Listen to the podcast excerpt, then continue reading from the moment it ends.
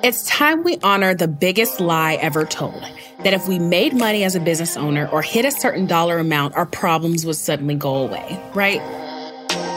My name is Sherrell Dorsey. I'm a data journalist, a tech founder, and a longtime entrepreneur, an author, a speaker, and I have done what feels like all the things. Yet I still wonder on a daily basis am I doing this right? As entrepreneurs, we provide more time than we have, risk more money than most, and sell or are sold to more than we would like to admit. It's my mission through this show to give you a space to honor the powerful builder and CEO in you, even when sometimes it feels like no one should have left you in charge. Incredible work doesn't come without painful lessons. Welcome to I think I'm doing this right.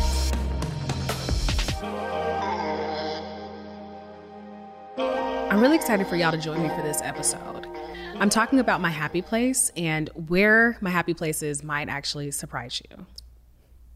Sometimes when we can't create our happy place, we have to embody it. So I want to talk to you about how I have started to embody mine.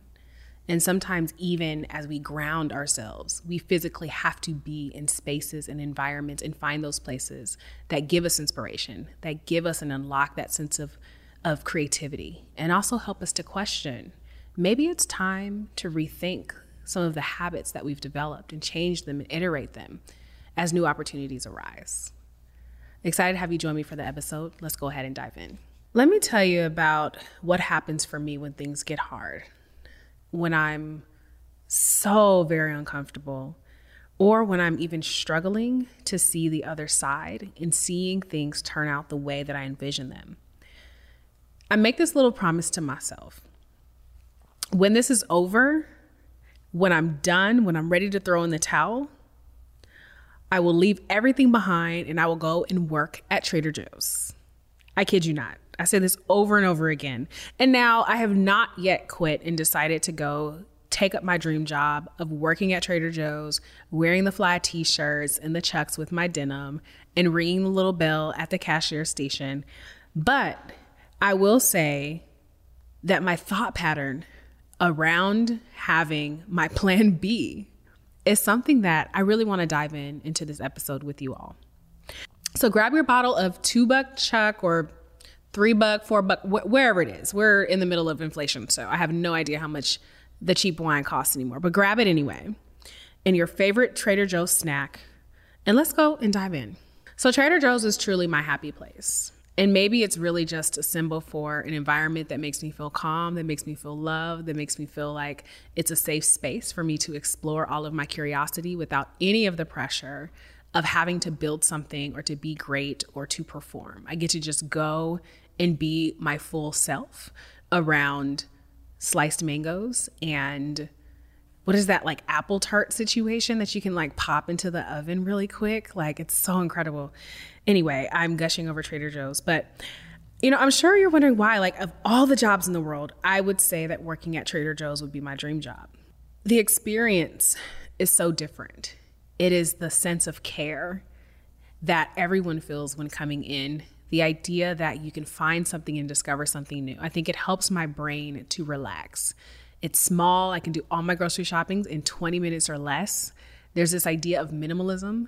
There's not a ton of like advertising or coupons or things to scan. It's just go in, discover, explore, enjoy, and host your dinner parties or what have you. And even when I think about like college and I think about all the friends that used to sit in my apartment with me in Harlem on 141st Street and Broadway. And we didn't have any money. We had no money. we had these extremely expensive rents to pay, and we were all trying to build something from the ground up. We would always go to Trader Joe's because it was cheap. We could feed a lot of people off of $10. We go, we get this bottle of like vodka sauce and the Alfredo noodles and some kind of like side salad, a two buck chuck, and some kind of ice cream. And we would share it amongst like six of us in my apartment where I had absolutely no furniture. And we would talk about our dreams and our goals and our plans. And there's a sense of comfort that comes with starting from the bare minimum and continuing to dream that really associates me with that Trader Joe's memory. So maybe Trader Joe's isn't necessarily your happy place, although I don't understand how that could be the case because who doesn't love Trader Joe's? But I'm sure that you have one. I bet you've had a time or two where the solution to your problems may have been a job at a place, like maybe Disney World is your happy place. Maybe it's Target because most of us spend most of our paychecks there anyway. Or maybe you are generally happy in environments where you get to be creative, you get to be explorative, you get to be imaginative. We know that deep down, working at our happy place doesn't necessarily solve all of our problems. But it's this thought that how do we create those spaces and environments where we can feel free and cared for and our ideas matter? So it's totally normal of feelings of walking away, especially when things get hard, when we're not sure if we're doing things right. And starting over in a place that seems easier, that puts us at ease, I think is a friendly reminder that we have to turn some of that into fuel and into this notion that maybe something's not working in the business because I need to change my perspective. Hey, folks, my new podcast is not the only place to get tips and gems and updates from me. You can also go to my website at SherrellDorsey.com and sign up for my monthly newsletter, where I share thoughtful essays on productivity, innovation, business, as well as new projects I'm working on. I'd love to have you share this podcast and give me a shout on Instagram, Twitter, LinkedIn, or wherever you're being social these days. And if you're enjoying the content thus far, don't forget to leave your girl a review. Okay, now back to the show. Maybe I need to go into the snack aisle and grab those like amazing apricot like fruit snacks and just chew on that for a second and rethink some of the problems that I'm approaching day to day in business. It's also an opportunity to lean into gratitude. I'm grateful that I have a career. I'm grateful I have a car. I'm grateful that I have my health. I'm grateful that I have the capacity in this business that I've built that allows me to wander through the aisles of Trader Joe's. What I have today makes my happy place possible. And I acknowledge that this might be kind of a mirage. I'm sure that working at Trader Joe's is a very different experience if you've actually been an employee there. And maybe I wouldn't be spending my shift trying all the new snack flavors that came out. I probably would not be employed there very long. But I like to think about this space and environment where I get to be mentally, emotionally, physically, all of those things completely free of any responsibilities and heavy decision making, even if it is only for 20 minutes at a time. So I implore you all to find what that happy place looks like.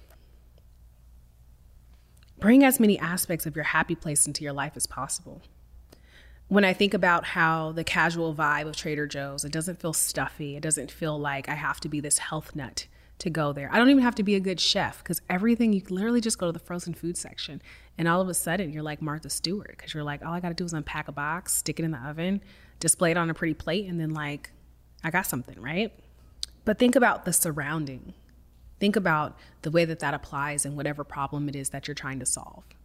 Maybe it is you have to strip everything down to its core tenets and go back and revisit your vision.